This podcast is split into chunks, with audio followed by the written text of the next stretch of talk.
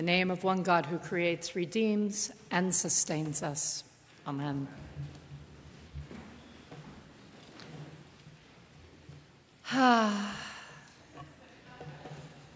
so here we are. I know you all woke up this morning and thought to yourself, ah, clearly it's Easter 5, you know, because that's how you all look at your calendars, like I do. But we really are still in this Easter season, and it started with our gospel readings telling of resurrection appearances in the upper room and on the beach. And then throughout the rest of the Easter season, we get thrown back into the life of Jesus before the cross. In today's gospel reading, we return to Maundy, Thursday, back to the Last Supper Jesus sharing a meal with his disciples before the betrayal and the crucifixion. Quite frankly, I kind of appreciate the moment to stop and look at this contrast. Maundy, Thursday, when we come to it, is about mandatum do this in remembrance of me. And so on Maundy, Thursday, we stop in the middle of our busy lives and we remember and we meditate on the fact that Jesus calls us to share a meal together. Jesus calls us to be servant to one another. Jesus calls us to care selflessly for one another. This all makes so much sense on Maundy, Thursday. It's the beginning of the end of Holy Week. And Jesus speaks about glory and love, and it makes so much sense when we haven't come to the cross yet. For glory and love are both part of Jesus' consistent message in the Gospel of John. Yet, what do these same words mean today for us when we are on the other side of the cross? What does it mean to glorify God when we know that Jesus hung on two pieces of wood? What does it mean to love one another, not just because it's the nice thing to do, but because Jesus died and rose for us, and that self giving love is a reason for us to extend self giving love to others, to care for one another, to be servant to one another. To understand this resurrection glory, this resurrection love, we actually almost need to go back to Maundy, Thursday, to that upper room and that Last Supper for just a moment. Because when we go back and we look at it from this side, we remember that Jesus speaks of this need to glorify God and to love one another. And he says these words knowing that Judas is going to betray him. And he still says to glorify God and love one another. And Jesus knows that Peter is going to go out and deny him. And yet Jesus still says to glorify God and to love one another. Jesus knows that the disciples aren't ever going to fully get it all right, and yet he breaks bread with them. Jesus shares a meal with them. Jesus gets on his knees and washes their feet. No judgment, no shame, no snark or guilt no, you should have, or it would have been better if you had have, or you would be better off if you had. No.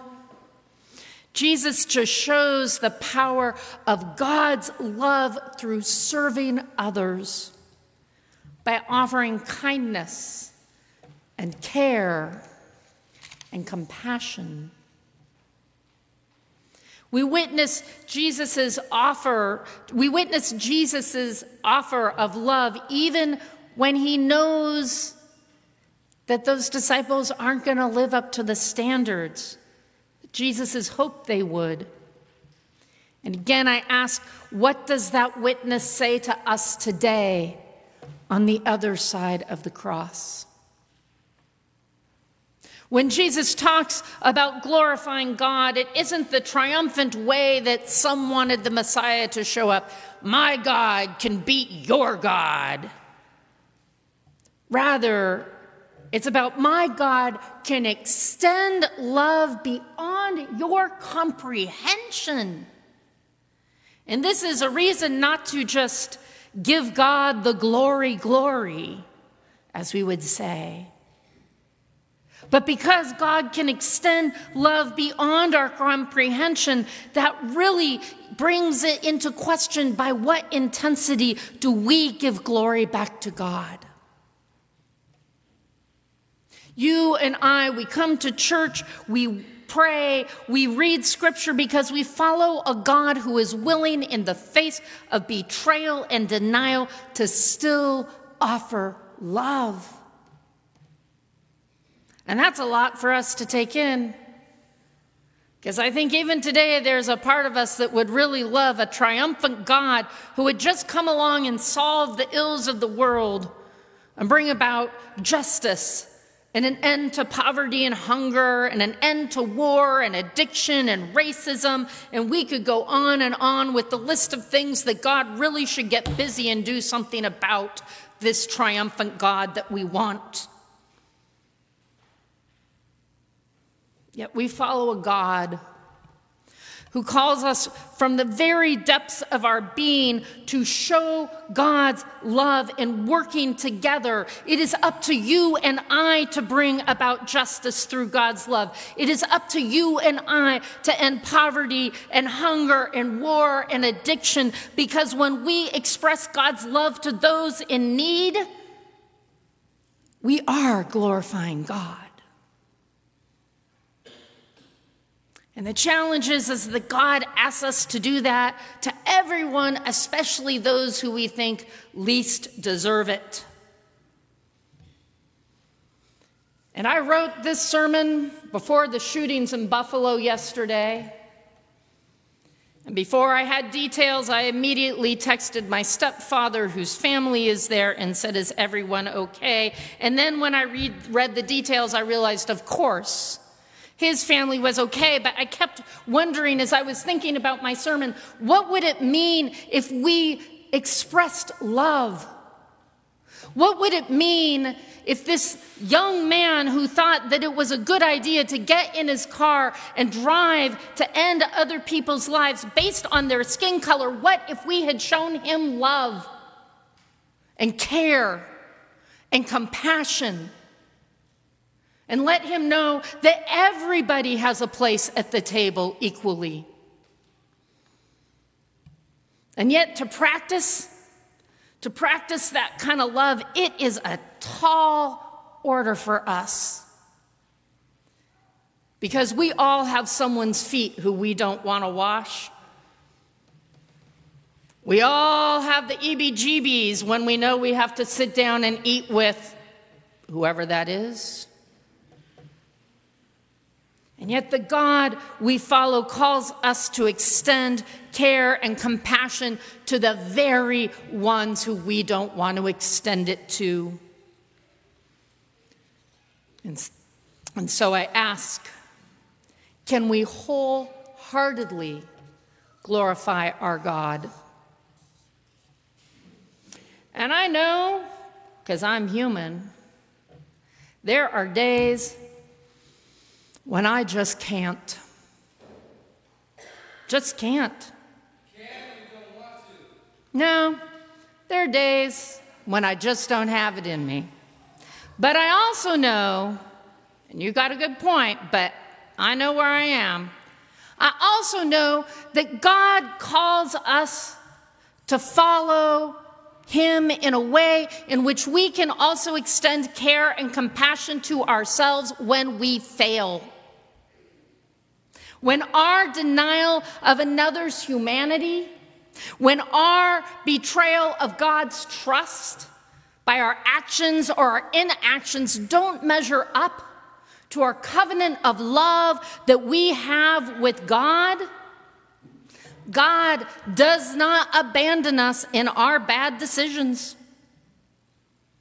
God doesn't condone our bad behavior or the bad behavior of others, whoever the others are. God doesn't want anyone's betrayal or denial. But when those happen, because we're human, God walks with us. Just as God did not abandon Jesus on the cross, God does not abandon us when we are betrayed and challenged by betrayal and denial in our own lives. God does not abandon us when we don't measure up to the person who we know God created us to be. Just as God doesn't abandon others when they do the same. Perhaps, perhaps it's when we're at our worst. It's when we're at our worst that we should work the hardest to glorify God who meets us in these diminished, dark places.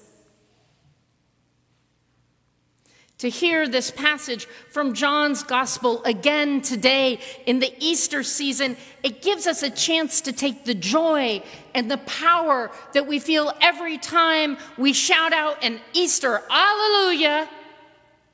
Hello? That was just straight out weak. That's how y'all glorify God? Every time we shout out an Easter, and remember that the glory, glory that we give to God, it is not season dependent. It shouldn't matter if our calendar is Lent 5 or Easter 5 or in the middle of the long summer. As disciples of Jesus, we are called to the lifelong learning of using our lives, of using our countenance, of using our very sentient beings to praise and glorify the God who loves us enough to meet us right where we are. And yet, a God who also loves us far too much to accept our excuses for staying right where we are. So the next time you are your worst self, stop. Stop for a moment and remember all that transpired during Holy Week. And consider in that very moment what it would look like to glorify God Love God enough. Love yourself enough. Love yourself and God enough to move forward in a new way. Love God and yourself to move forward in an Easter way of being. Amen.